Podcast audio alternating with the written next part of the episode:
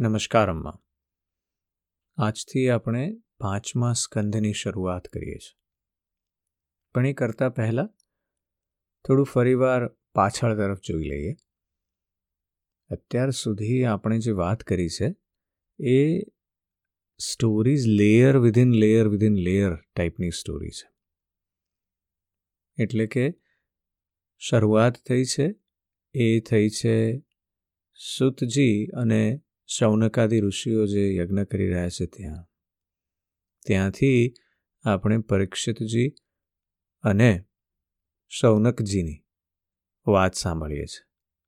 અને એ સ્ટોરીમાંથી આપણે વિદુરજી અને મૈત્રેયજી વચ્ચેની કથાની વાત સાંભળીએ છીએ. અને એ કથાની અંદર પાછી સ્ટોરીઝ બનેલી છે. જેમ કે આપણે પુરંજનનું ઉપાખ્યાન સાંભળ્યું, જે નારદજીએ પ્રાચીન બહીને કહ્યું. અને એ રીતે જોતાં આ બધું લેયર્ડ સ્ટોરીઝ છે. કારણ કે બે જણ વચ્ચેની જો વાત થાય, તો એવું બની શકે કે માણસ કંટાળી જાય એટલા લાંબા ઉપાખ્યાનથી. એટલે કરવું શું? તો વ્યાસજીએ એનો એટલો સુંદર રસ્તો શોધ્યો છે કે સ્ટોરીની અંદર સ્ટોરીને વણી લો. અને એમ કરવાથી લોકોનું સતત ચિંતન તરફ ધ્યાન રહેશે. લોકો યાદ રાખશે કે આ કોઈ બીજા લોકો વચ્ચેની સ્ટોરી છે, એટલે કથાનક બદલાયા કરે. અને જેમ કથાનક બદલાયા કરે, એ રીતે માણસને થોડીક વૈવિધ્ય આવે. એ વૈવિધ્યની વાત છે. બીજું કે દરેક સ્ટોરીમાં આપણે ભગવાન વિષ્ણુ તરફની જે પ્રીતિ છે એ પણ જોઈ રહ્યા છે. જે નારદજીએ કીધું છે વ્યાસજીને કે ભાઈ, ભગવાન વિષ્ણુ તરફની પ્રીતિ દેખાડો અને ખાસ કરીને શ્રીહરિના ભક્તિ તરફની પ્રીતિ દેખાડો. ત્રીજું આપણે જે જોઈ રહ્યા છીએ આ સ્ટોરીઝમાં એ કે દરેકની જે તંતુ વાત છે, જ્યાંથી એનું મૂળ ચાલુ થાય છે. ઘણા બધા સ્ટોરીઝનું મૂળ સ્વયંભૂ મનુ અને એના વંશજો તરફ છે. આખો જે ચોથો સ્કંદ આપણે જે સાંભળ્યો, એમની પુત્રીઓના સ્વયંભૂ મનુની પુત્રીઓના વંશજથી થઈ અને ધ્રુવથી થઈને ત્યાંથી આપણે રાજા મહારાજ પૃથુની વાર્તા સાંભળી અને પુરંજનનું ઉપાખ્યાન સાંભળ્યું. એ જે આખો તંતુ છે, એ ઉત્તાનપાદના વંશ તરફ આપણે સાંભળ્યું. પાંચમો સ્કંદ એ રાજા પ્રિયવ્રત, જે સ્વયંભૂ મનુના બીજા નંબરના પુત્ર છે. એમના વિશેની વાત છે. એટલે આજે આપણે હવે પાંચમા અધ્યાય તરફ વળીએ છીએ અને આજથી આપણે પ્રિયવ્રતના ચરિત્ર અને પછી એમના વંશવેલાની વાત અને એમાંથી કેવી સમજ ઉત્પન્ન થાય છે એ વાત કરવી છે. રાજા પરીક્ષિત અને સુખદેવજી થયું છે એવું કે ચોથો સ્કંદ પૂરો થાય છે ત્યારે વિદુરજી હવે મૈત્રેયજીની વિદાય લઈ અને હસ્તિનાપુર પાછા ચાલ્યા ગયા છે. એટલે એ એક આખી જે સ્ટોરીનું લેયર હતું, એ હવે વ્યાસજીએ અત્યારે હટાવી દીધું છે આપણી વચ્ચેથી. હવે આપણે ફરીવાર પરીક્ષિતજી અને સુખદેવજીની વચ્ચેના સંવાદ તરફ આવ્યા છે રાજા પરીક્ષિતે પોતાના રાજ્યનો ત્યાગ કરી દીધો છે. તક્ષક નાગ એમને સાત દિવસમાં ડંસવાનો છે. અને એટલે જ ગંગા કિનારે બેસી ગયા છે અને ત્યાં બધા ઋષિમુનિઓ પધાર્યા છે અને સુખદેવજી પણ પધાર્યા છે અને સુખદેવજી હવે એમને ભાગવત કથા કહી રહ્યા છે. એ તરફ આપણે વળીએ છીએ. રાજા પરીક્ષિત પૂછે છે કે, હે મુનિ, મહારાજ પ્રિયવ્રત તો મોટા ભગવત ભક્ત અને આત્મા રામ હતા. ગૃહસ્થાશ્રમમાં તેમને રુચિ કેમ થઈ? કે ફસાઈ જવાને કારણે મનુષ્ય પોતાના સ્વરૂપની વિસ્મૃતિ થાય છે અને તે કર્મોના બંધનમાં બંધાઈ જાય છે. હે વિપ્રવર, અલબત્ત આવા નિસંગ મહાપુરુષોનો આ રીતે ગૃહસ્થાશ્રમમાં અભિનિવેશ થવો એ ઉચિત નથી. એમાં કોઈ પ્રકારનો સંદેહ નથી કે જેમનું ચિત્ત પુણ્યકીર્તિ શ્રી હરિના ચરણોની શીતળ છાયાનો આશ્રય લઈને શાંત થઈ ગયું છે. તે મહાપુરુષોની ક્યારેય કુટુંબ વગેરેમાં આસક્તિ થવા પામતી નથી. એ બ્રહ્મન મને એ વાતનો મોટો સંદેહ છે કે મહારાજ પ્રિયવ્રતે પત્ની, પુત્ર, ઘર વગેરેમાં આસક્ત રહીને પણ કેવી રીતે સિદ્ધિ મેળવી લીધી? કેમ કરીને ભગવાન શ્રી કૃષ્ણમાં તેમની અવિચળ ભક્તિ થઈ? પાંચમા સ્કંધની તો શરૂઆતના પહેલા જ પ્રકરણના પહેલા જ ફકરામાં વ્યાસજીએ આપણને જબરજસ્ત મર્મની વાત કહી દીધી. કે આ તો એક મહાન મહારાજ છે પ્રિયવ્રત. એ ભગવત ભક્ત તો છે, આત્મા રામ છે, પણ સંસારમાં રહીને પણ એમણે કેવી રીતે આ સિદ્ધિ મેળવી લીધી? કે એ મોક્ષ પામ્યા. એટલે આ આપણા બધા જે લોકો ગૃહસ્થાશ્રમમાં અટવાયેલા છે, જે લોકો ગૃહસ્થાશ્રમ સાથે જોડાયેલા છે, એમને માટે પણ સંદેશ છે અહીંયા વ્યાસજીનો કે એમાં કશું ખોટું નથી. માત્ર તપ, ત્યાગ સંન્યાસાશ્રમથી જ નહીં મળે, પણ ગૃહસ્થાશ્રમમાં પણ એ મળી શકે છે અને કેવી રીતે મળે એની વાત સાંભળવાની છે. એટલે સુખદેવજી કહે છે કે, હે રાજન, તમારું કહેવું ઘણું યોગ્ય છે. જેમનું ચિત્ત પવિત્ર કીર્તિ શ્રીહરિના પરમ મધુર ચરણકમળ મકરંદમના રસમાં તરબોળ થઈ ગયું છે તેવો કોઈ વિઘ્ન અવરોધને કારણે રૂકાવટ આવે તો પણ ભગવત ભક્ત પરમહંસોના પ્રિય વાસુદેવ ભગવાનના કથાની શ્રવણરૂપી પરમ કલ્યાણ માર્ગને ઘણું છોડીને છોડતા નથી. રાજન, રાજકુમાર પ્રિયવ્રત મોટા ભગવત ભક્ત હતા. શ્રી નારદજીના ચરણોની સેવા કરવાથી તેમને સહજપણે જ પરમાત્મ બોધ થઈ ગયો હતો. તેઓ બ્રહ્મસત્રની દીક્ષા નિરંતર બ્રહ્મના અભ્યાસમાં જીવન વિતાવવાનો નિયમ લેનારા જ હતા કે તે જ સમયે તેમના પિતા સ્વયંભૂ મનુએ તેમને પૃથ્વીનું પાલન કરવા માટે શાસ્ત્રમાં બતાવેલા બધા જ શ્રેષ્ઠ ગુણોથી સંપૂર્ણપણે સંપન્ન જોઈને રાજ્ય શાસન કરવાની આજ્ઞા આપી. પરંતુ પ્રિયવ્રત તો અખંડ સમાધિ યોગ વડે પોતાની સમસ્ત ઇન્દ્રિયો અને ક્રિયાઓને ભગવાન વાસુદેવના ચરણોમાં સમર્પિત કરી ચૂક્યા હતા.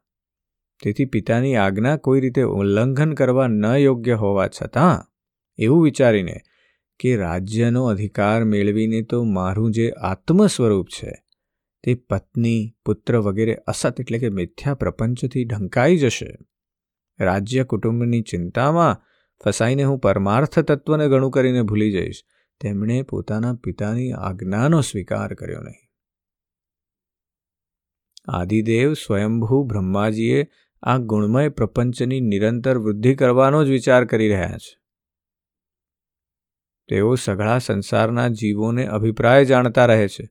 જ્યારે તેમણે પ્રિયવ્રતની આવી પ્રવૃત્તિ જોઈ, ત્યારે તેઓ મૂર્તિમાન ચારે વેદ અને મરીચી વગેરે પાર્ષદોને સાથે લઈ ને પોતાના લોકમાંથી ઉતર્યા. આકાશમાં ચારે બાજુ વિમાનો પર આરૂઢ થયેલા ઇન્દ્ર વગેરે મુખ્ય મુખ્ય દેવતાઓએ તેમની પૂજા કરી તથા માર્ગમાં મંડળીઓ રચીને આવેલા સિદ્ધો, ગંધર્વો, સાધ્યો, ચારણો અને મુનિઓએ તેમનું સ્તવન કર્યું. આ પ્રમાણે ઠેર ઠેર આદર સત્કાર મેળવતા તેઓ નક્ષત્રપતિ, ચંદ્રમાની જેમ ગંધમાદનની ઘાટી એટલે કે પહાડી પ્રદેશને પ્રકાશિત કરતા પ્રિયવ્રતની પાસે આવી પહોંચ્યા. ત્યાં પ્રિયવ્રતને આત્મવિદ્યાનો ઉપદેશ આપવા માટે નારદજી આવેલા હતા. બ્રહ્માજીના ત્યાં જઈ પહોંચવાથી તેમના વાહન હંસને જોઈ અને નારદજીએ સ્વયંભૂ મનુ અને પ્રિયવ્રત સહિત તરત જ ઊભા થઈ ગયા અને સૌએ હાથ જોડીને તેમને પ્રણામ કર્યા. એ પરીક્ષિત, નારદજીએ તેમની અનેકવિધ પૂજા કરી અને સુમધુર વચનોમાં તેમના ગુણો અને અવતારોની ઉત્કૃષ્ટતાનું વર્ણન કર્યું. ત્યારે આદિપુરુષ બ્રહ્માજીએ પ્રિયવ્રત તરફ મંદ સ્મિતયુક્ત દયાદ્રષ્ટિપૂર્વક જોઈ અને પછી કહ્યું, કે હે તાત પ્રિયવ્રત, હું તમને સત્ય સિદ્ધાંતની વાત કહું છું. ધ્યાન દઈને સાંભળ. તારે અપ્રમેય શ્રીહરિ પ્રત્યે કોઈ પ્રકારની દોષ દ્રષ્ટિ રાખવી જોઈએ નહીં. તું જ શું? હું? મહાદેવજી? તારા પિતા સ્વયંભૂ મનુ? તને તારા ગુરુ આ મહર્ષિ નારદ પણ વિવશ થઈને તે શ્રીહરિની જ આજ્ઞાનું પાલન કરે છે. તેમના વિધાનને કોઈ પણ શરીરધારી નથી તો તપ, વિદ્યા, યોગબળ કે બુદ્ધિબળથી, નથી તો અર્થ કે ધર્મની શક્તિથી અને નથી તો પોતે કે બીજાની સહાયથી ટાળી શકતો.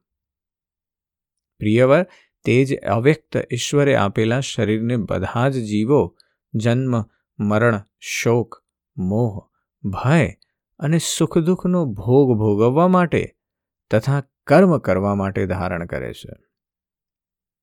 હે વત્સ, જેમ દોરડાથી નાથવામાં આવેલું પશુ મનુષ્યનો બોજ ખેંચે છે, તેવી જ રીતે પરમાત્માની વેદવાણી રૂપ મોટા દોરડામાં સત્વ વગેરે ગુણો, સાત્વિક વગેરે કર્મો અને તેમના બ્રાહ્મણ વગેરે વાક્યોના મજબૂત દોરડાથી જકડાયેલા રહીને આપણે બધા તે શ્રીહરિની જ ઈચ્છા અનુસાર કર્મોમાં રત રહીએ છીએ અને તેના વડે તેમની પૂજા કરતા રહીએ છીએ આપણા ગુણો અને આપણા કર્મો અનુસાર પ્રભુએ આપણને જે યોનિમાં નાખી દીધા છે, તેને જ સ્વીકારી લઈને તેઓ જેવો પ્રબંધ કરે છે, તે જ અનુસાર આપણે સુખ અથવા દુઃખ ભોગવતા રહીએ છીએ. આપણે તેમની ઈચ્છાનું એ પ્રમાણે અનુસરણ કરવું પડે છે. કે જેમ કોઈ આંધળાએ આંખવાળા મનુષ્યનું અનુસરણ કરવું પડે છે. બ્રહ્માજી કહે છે કે જે યોનિમાં આપણો જન્મ થયો છે ને, એનું કર્મ કરવું એ જ કૃતાર્થ છે. એ જ આપણો પુરુષાર્થ છે. અને આપણે એ યાદ રાખવાનું છે. પેલી ભક્તિ જે છે એ અહીંયા ટકોર છે કે કોઈ એક આંખવાળી વ્યક્તિ, આંધળા વ્યક્તિને દોરી જાય, એ જ રીતે આપણે આપણે અંધ છીએ, પણ એ ભગવાન આંખવાળો છે. એ આપણને લઈ જશે. અને એમાં શ્રદ્ધા, એમાં ભક્તિ બહુ જરૂરી છે. મુક્તિ પામેલો મનુષ્ય પણ પ્રારબ્ધનો ભોગ ભોગવતો રહીને ભગવાનની ઈચ્છા અનુસાર પોતાના શરીરને ધારણ કરે છે. બરાબર તેવી જ રીતે જેમ મનુષ્યની નિંદ્રા તૂટી ગયા પછી પણ સ્વપ્નમાં અનુભવેલા પદાર્થોનું સ્મરણ રહે છે. આવી અવસ્થામાં પણ તેને અભિમાન થતું નથી. અને વિષય વાસનાના જે સંસ્કારોને કારણે બીજો જન્મ થાય છે, તેમનો તે સ્વીકાર કરતો નથી. જે મનુષ્ય ઇન્દ્રિયોને વશીભૂત છે, તે વન વનમાં વિચરણ કરતો રહે તો પણ તેને જન્મ મરણનો ભય ટકેલો જ રહે છે. કારણ કે જીત્યા વિનાના મન અને પાંચ ઇન્દ્રિય રૂપી તેના છ શત્રુઓ ક્યારેય તેનો પીછો છોડતા નથી. જે મનુષ્ય, જે બુદ્ધિમાન મનુષ્ય, ઇન્દ્રિયોને જીતીને પોતાના આત્મામાં જ રમમાણ રહે છે, તેનું તો ગૃહસ્થાશ્રમ પણ શું અહિત કરી શકે? અને સૌથી પહેલી કેડી અહીંયા આપણને બ્રહ્માજીના વચનો દ્વારા કે ગૃહસ્થાશ્રમમાં શ્રીહરિની પ્રાપ્તિ કરવી હોય, મોક્ષ પ્રાપ્તિ તરફ જવું હોય, તો શું કરવું? એની વાત થઈ. સર્વપ્રથમ કહે છે બ્રહ્માજી કે ઇન્દ્રિયો ઉપર, વિષય વાસના ઉપર ધીમે ધીમે કાબુ મેળવવાનો છે. એનો આપણી ઉપર કાબુ ન હોવો જોઈએ, આપણે એની ઉપર સવાર હોવા જોઈએ. અને જો એ થાય, તો એ થતાં જ આપણી અંદર એ પ્રકારની વૃત્તિ કે જે આપણે આત્મામાં જ રમવાણ રહી શકીએ, એ બને. જેને આ છ છ શત્રુઓને જીતવાની ઈચ્છા હોય, એટલે કે પાંચ ઇન્દ્રિયો અને મન, એ જીતવાની ઈચ્છા હોય તેણે સૌપ્રથમ તો ઘર ગૃહસ્થીમાં રહીને જ તેમનો અત્યંત નિરોધ કરતા રહીને તેમને વશ કરવાનો પ્રયત્ન કરવો. કિલ્લામાં સુરક્ષિત રહીને યુદ્ધ કરનારો રાજા પોતાના પ્રબળ શત્રુઓને પણ જીતી લે છે. પછી જ્યારે આ શત્રુઓનું બળ અત્યંત ક્ષીણ થઈ જાય, ત્યારે વિદ્વાન મનુષ્ય પોતાની ઈચ્છા અનુસાર વિચરણ કરી શકે. તું જો કે શ્રી કમળના ભગવાનના ચરણકમળની કળીરૂપી કિલ્લાને આશ્રય રહીને આ છ શત્રુઓને જીતી ચૂક્યો છું. તો પણ પહેલાં તે ભગવાને આપેલા ભોગો ભોગાવ. ત્યારબાદ નિસંગ થઈ ને તું પોતાના આત્મ સ્વરૂપમાં સ્થિત થઈ જજે. શ્રી સુખદેવજી કહે છે કે ત્રણેય લોકોના ગુરુ શ્રી બ્રહ્માજીએ જ્યારે આ પ્રમાણે કહ્યું, ત્યારે પરમ ભાગવત પ્રિયવ્રતે પોતે નાનો હોવાને કારણે નમતાપૂર્વક માથું નમાવી દીધું અને જેવી આજ્ઞા એમ કહીને ઘણા આદરપૂર્વક તેમની આજ્ઞા માથે ચડાવી. ત્યારે સ્વયંભૂ મનુએ પ્રસન્ન થઈને ભગવાન બ્રહ્માજીની પૂજા કરી, ત્યાર પછી તેઓ મન અને વાણી અવિષય પોતાના આશ્રય તથા સ્વ સર્વ વ્યવહારોથી અતીત એવા પરબ્રહ્મનું ચિંતન કરતા કરતા પોતાના લોકમાં ચાલ્યા ગયા. આ સમયે પ્રિયવ્રત અને નારદજી સરળ સ્વભાવે તેમના તરફ જોઈ રહ્યા હતા. મનુજીએ આ પ્રમાણે બ્રહ્માજીની કૃપાથી પોતાનો મનોરથ પૂરો થઈ ગયા પછી દેવર્ષિ નારદની આજ્ઞાથી પ્રિયવ્રતને સમગ્ર ભ્રૂમંડળની રક્ષણની જવાબદારી સોંપી દીધી. અને પોતે વિષયોરૂપી વિષયુક્ત જળથી ભરેલા તરવા દુષ્કર એવા ગૃહસ્થાશ્રમ રૂપી જળાશયના ભોગો ભોગવવાની કામનામાંથી નિવૃત્ત થઈ ગયા. હવે સ્વયંભૂ મનુ રિટાયર થવા માગે છે. એટલે હવે પૃથ્વી પ્રતિ મહારાજ પ્રિયવ્રત ભગવાનની ઈચ્છાથી રાજ્ય શાસનના કાર્યમાં નિયુક્ત થયા. જેઓ સમસ્ત જગતને બંધનમાંથી મુક્ત કરાવવામાં અત્યંત સમર્થ છે તે આદિપુરુષ શ્રી ભગવાનના ચરણયુગ્મનું નિરંતર ધ્યાન કરતા રહેવાથી તેમના રાગ વગેરે બધા જ મળ જો કે નષ્ટ થઈ ચૂક્યા હતા. અને તેમનું હૃદય પણ અત્યંત શુદ્ધ હતું. તેમ છતાં મોટેરાઓનું માન રાખવા માટે તેઓ પૃથ્વીનું શાસન કરવા લાગ્યા. ત્યારબાદ તેમણે પ્રજાપતિ વિશ્વકર્માની પુત્રી બહિષ્મતી સાથે લગ્ન કર્યું. તેનાથી તેમને દસ પુત્રો થયા. તેઓ બધા તેમના પિતાના જેવા શીલવાન, ગુણશાળી, કર્મનિષ્ઠ, રૂપવાન અને પરાક્રમી હતા. તેમનાથી નાની ઉજ્જરસ્વતી નામની એક પુત્રી પણ થઈ. તે પુત્રોના નામ આગ્નિદ્ર, ઇદ્મદ્વિજ, યજ્ઞબાહુ મહાવીર, હિરણ્યરેતા, ધૃતપૃષ્ઠ, સવન, મેઘાતિથિ, વિતિહોત્ર અને કવિ હતા. આ બધા નામો અગ્નિના પણ છે. એટલે અગ્નિના જુદા જુદા નામો, જે અગ્નિ જે પવિત્ર છે, એ પ્રમાણે પોતાના પુત્રોના નામ એમણે રાખ્યા છે. એમાંથી કવિ, મહાવીર અને સવન આ ત્રણ નૈષ્ઠિક બ્રહ્મચારી થયા. તેઓ બાલ્યાવસ્થાથી જ આત્મવિદ્યાનો અભ્યાસ કરતા રહ્યા અને અંતે તેમણે સંન્યાસાશ્રમ સ્વીકાર્યો. એ નિવૃત્તિપરાયણ મહર્ષિઓએ સંન્યાસાશ્રમમાં જ રહીને સમસ્ત જીવોના અધિષ્ઠાન અને ભવબંધનથી વિધેલા લોકોના આશ્રય ભગવાન વાસુદેવના પરમ સુંદર ચરણકમળોનું નિરંતર ચિંતન કર્યું. તેનાથી પ્રાપ્ત થયેલા અખંડ અને શ્રેષ્ઠ ભક્તિયોગથી તેમનું અંતઃકરણ સર્વથા શુદ્ધ થઈ ગયું અને તેમાં શ્રી ભગવાનનો આવિર્ભાવ થયો.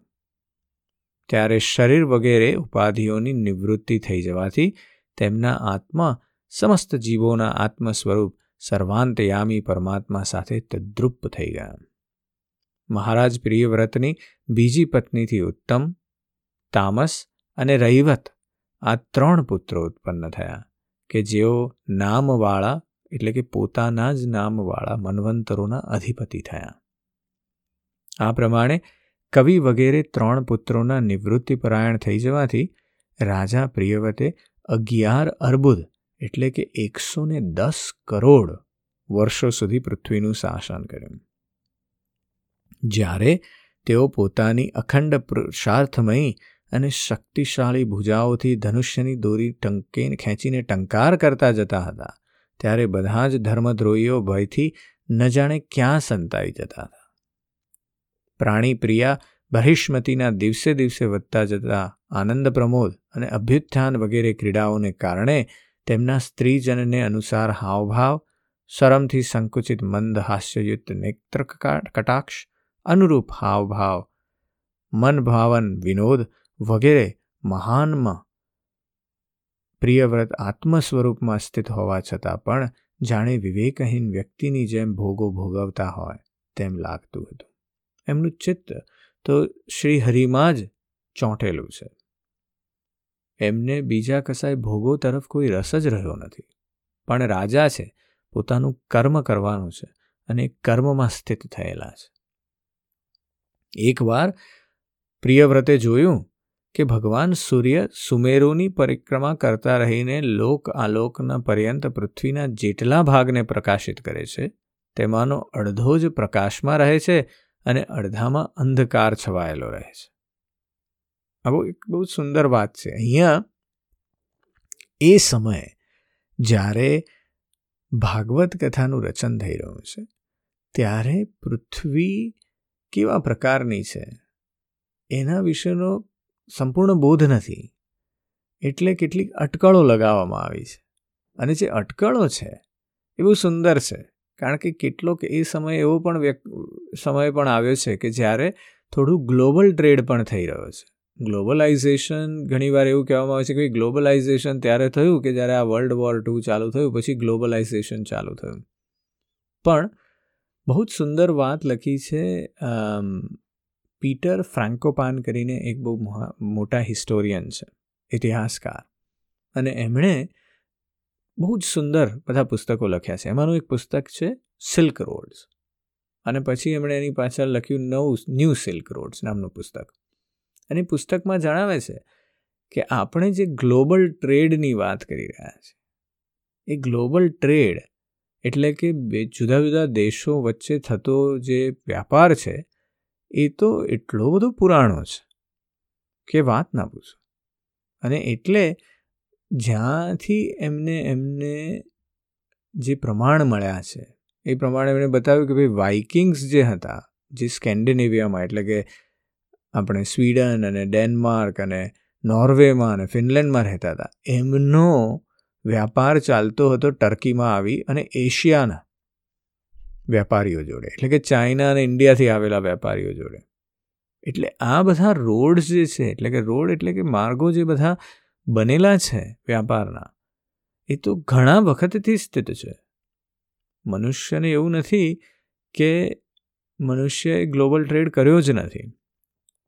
એટલે એ ગ્લોબલ ટ્રેડ પણ ત્યાં ચાલુ થયો છે ને એના વિશેની બધી જે અટકળો છે, એ બધી આજે આપણે સાંભળવી છે આમાં. બહુ મજા આવશે. વ્યાસજી લખે છે કે એકવાર મહારાજ પ્રિયવ્રતે એવું જોયું કે ભગવાન સૂર્ય સુમેરુની પરિક્રમા કરે છે, પણ અડધી જ અર્થ, અડધી જ પૃથ્વી પ્રકાશમાં રહે છે અને અડધી જ અંધકારમાં રહે છે. એટલે એમને ગમ્યું નહીં. ત્યારે તેમણે હું રાત્રિને પણ દિવસ બનાવી દઈશ એવો સંકલ્પ કરી લઈને સૂર્યના જેવા જ વેગવાળા એક જ્યોતિર્મય રથ પર ચઢીને જાણે બીજો સૂર્ય હોય તેવી જ રીતે તે સૂર્યની પાછળ પાછળ પૃથ્વીની સાત પરિક્રમાઓ કરી નાખી. ભગવાનની ઉપાસના કરવાથી તેમનો અલૌકિક પ્રભાવ ઘણો વધી ગયો હતો. તે સમયે તેમના રથના પૈડાઓથી જે ચાસ એટલે કે ચીલા પડી ગયા, તે જ સાત સમુદ્ર થયા. તેમનાથી પૃથ્વી પર સાત દ્વીપ થઈ ગયા. તેમના નામ ક્રમશઃ જંબુ, પ્લક્ષ, શાલ્મલી, કુશ કૌંચ, શાક અને પુષ્કર દ્વીપ છે. એમાંના પહેલાં પહેલાં કરતાં પછી પછીના દ્વીપનું પરિમાણ કદ વિસ્તાર બમણું છે અને એ સમુદ્રની બહારના ભાગમાં પૃથ્વીથી ચારે બાજુએથી ફેલાયેલા છે. આવી એક આવી એક વાત અહીંયા સાયન્સ જોડે આપણે સમજીએ કે સાયન્સ એવું આપણને કહી રહ્યું છે હવે અત્યારે, થોડા જ વર્ષો પહેલાં. અથવા ગયા સેન્ચુરીમાં કે પૃથ્વી સર્વપ્રથમ એક જ ખંડ હતો, પાંજિયા એનું નામ. અને પછી આ જે જુદા જુદા પ્રકારની પ્લેટ્સ છે, અર્થન પ્લેટ્સ, એ બધી મૂવ થઈ. એટલે આ બધા ખંડ રચાયા છે. જો તમે લેટિન અમેરિકાને આમ ઘસેડી અને આફ્રિકા તરફ લઈ જાઓ, તો એ બે એકદમ પરફેક્ટ જોઈન્ટ થઈ જશે. કારણ કે એ એક જ ખંડનો ભાગ છે. અને પછી ધીમે ધીમે આ બધા દ્વીપો એકબીજાથી અલગ અલગ થવાના ચાલુ થયા. એટલે એવી જાણકારી છે કે આવા કંઈક સાત દ્વીપો બની ચૂક્યા છે. એનો અર્થ કે કોઈ પ્રકારનો વ્યાપાર વિનિમય થઈ રહ્યો છે ત્યાં. એટલે આ ખબર છે. અને કહે છે કે આ ચારે તરફ ફેલાય છે. એમના કદ વિશે એટલું જ્ઞાન નથી. એટલે કે છે પહેલાં પછીનું બીજું જે છે, એ બમણું છે. બીજા પછીનું ત્રીજું બમણું છે. ત્રીજા પછીનું ચોથું બમણું છે. એ રીતે ફેલાયેલા છે. સાત સમુદ્રો ક્રમશઃ ખારા પાણીથી, શેરડીના રસથી, મદિરાથી, ઘીથી, દૂધથી, દહીંથી અને મીઠા પાણીથી ભરેલા છે. એટલે એવી ખ્યાલ છે કે હવે સાત સમુદ્રો છે. પણ પછી એવું બધું જુદી જુદી કથાઓ સાંભળી છે. કે એ જુદા જુદા વસ્તુઓથી ભરેલા છે. હવે એ અટકળ છે. પછી કહે છે કે આ સાતે સમુદ્રો એટલે કે દ્વીપોની ખાડીઓ જેવા છે અને પરિમાણમાં પોતાની અંદરના દ્વીપ જેવડા છે. આમાંનો પ્રત્યેક સમુદ્ર અલગ અલગ સાતે દ્વીપોને બહારથી ઘેરીને રહેલો છે. બહિષ્મતી પતિ મહારાજ પ્રિયવ્રતે પોતાના અનુયાયી પુત્રો અગ્નિદ્ર ઇદ્મજ્વ યજ્ઞબાહુ હિરણ્યરેતા ધૃતપૃષ્ઠ મેઘાતિથિ અને વિતિહોત્રમાંથી ક્રમશઃ પ્રત્યેકને ઉત્ક જંબુ વગેરે દ્વીપોમાંના પ્રત્યેકનો રાજા બનાવ્યો. તેમણે પોતાની પુત્રી ઉજસ્વતીનું લગ્ન શુક્રાચાર્યજી સાથે કર્યું. તેનાથી જ શુક્રપુત્રી દેવયાનીનો જન્મ થયો. હે રાજન જેમણે ભગવાનના ચરણકમળોની રચના પ્રભાવથી શરીરના ભૂખ, તરસ, શોક, મોહ, જરા, એટલે કે વૃદ્ધત્વ અને મૃત્યુ આ છએ ગુણોને અથવા મન સહિત છએ ઇન્દ્રિયોને જીતી લીધા છે. તે ભગવદ્ ભક્તોનો આવો પુરુષાર્થ હોય એ કોઈ આશ્ચર્યની વાત નથી. કારણ કે વર્ણમાંથી બહિષ્કૃત કરાયેલો ચાંડાલ પણ નીચ યોનીનો મનુષ્ય પણ ભગવાનના નામનું માત્ર એકવાર ઉચ્ચારણ કરવાથી તત્કાળ સંસારના બંધનમાંથી મુક્ત થઈ જાય છે. આવા અપરિમિત, એટલે કે અસીમ બળ પરાક્રમથી યુક્ત મહારાજ પ્રિયવ્રત એકવાર એવું વિચારવા લાગ્યા કે હું દેવર્ષિ નારદના ચરણોના શરણે ગયા પછી પણ ફરીથી પ્રપંચમાં કેવી રીતે ફસાઈ ગયો? આવું વિચારીને પોતાને બેચેન જોવા, જોઈને વિરક્ત થઈને મનોમન આ પ્રમાણે કહેવા લાગ્યા, અરે, ઘણું ખરાબ થયું. મારી વિષય લોલુપ ઇન્દ્રિયોએ મને અવિદ્યાજનિત વિષય, વિષયરૂપી આ અંધારા કૂવામાં ફેંકી દીધો. બસ બસ, હવે ઘણું થઈ ગયું. અરે રે, હું તો સ્ત્રીનો ક્રીડા મૃગ જ બની ગયો. તેણે મને માકડાની જેમ નચાવ્યો. મને ધિક્કાર છે ધિક્કાર છે. આ પ્રમાણે તેમણે પોતાની ઘણી ઘણી નિર્ભત્સ્ત્રણા કરી. પરમ આરાધ્ય શ્રીહરિની કૃપાથી તેમને વિવેક વૃત્તિ જાગ્રત થઈ, તેમણે આ સઘળી પૃથ્વી યથાયોગ્ય રીતે પોતાના અનુગત પુત્રોને વહેંચી આપી અને પછી જેની સાથે તેમણે જાત જાતના ભોગ ભોગવ્યા હતા તે પોતાની રાજરાણીનો સામ્રાજ્યલક્ષ્મી સહિત એ રીતે ત્યાગ કર્યો, જેમ આપણે મૃતકનો ત્યાગ કરીએ છીએ. તેઓ હૃદયમાં વૈરાગ્ય ધારણ કરીને ભગવાનની લીલાઓનું ચિંતન કરતા રહીને, તેના પ્રભાવથી શ્રી નારદજીએ બતાવેલા માર્ગનું ફરીથી અનુસરણ કરવા લાગ્યા. મહારાજ પ્રિયવ્રત વિશે આ લોકોક્તિ પ્રસિદ્ધ છે. રાજા પ્રિયવ્રતે જે કર્મ કર્યા, તે કર્મો સર્વશક્તિમાન ઈશ્વર સિવાય બીજું કોણ કરી શકે છે? તેમણે રાત્રિના અંધકારને નષ્ટ કર્યો. અને પોતાના રથના પૈડાથી પડેલા ચાસથી જ સાત સમુદ્રો બનાવી દીધા. અને પ્રાણીઓની સુવિધા માટે, જેનાથી તેમનામાં પરસ્પર ક્લેશ ન થાય, એટલા માટે દ્વીપો વડે પૃથ્વીના વિભાગ કર્યા અને પ્રત્યેક દ્વીપમાં અલગ અલગ નદી, પર્વત અને વન વગેરેથી તેની હદ નક્કી કરી દીધી. તેઓ ભગવત ભક્ત નારદજીના પ્રેમી ભક્ત હતા. તેમણે પાતાળ લોકને દેવલોકને, મૃત્યલોકને અને કર્મ અને યોગની શક્તિથી પ્રાપ્ત થતા ઐશ્વર્યને પણ નરકતુલ્ય માન્યા હતા. આવું સુંદર પ્રિયવ્રતનું, જે એક આધ્યાત્મથી બંધાયેલા રાજા છે, એક એવો પુરુષ જે ગૃહસ્થાશ્રમમાં પણ રહેવા છતાં અવિચળ રહી શકે છે. એને શ્રીહરિની પ્રાપ્તિ થાય એવું આજે આપણે સાંભળ્યું. આજે બસ આટલું જ. જય શ્રી કૃષ્ણ.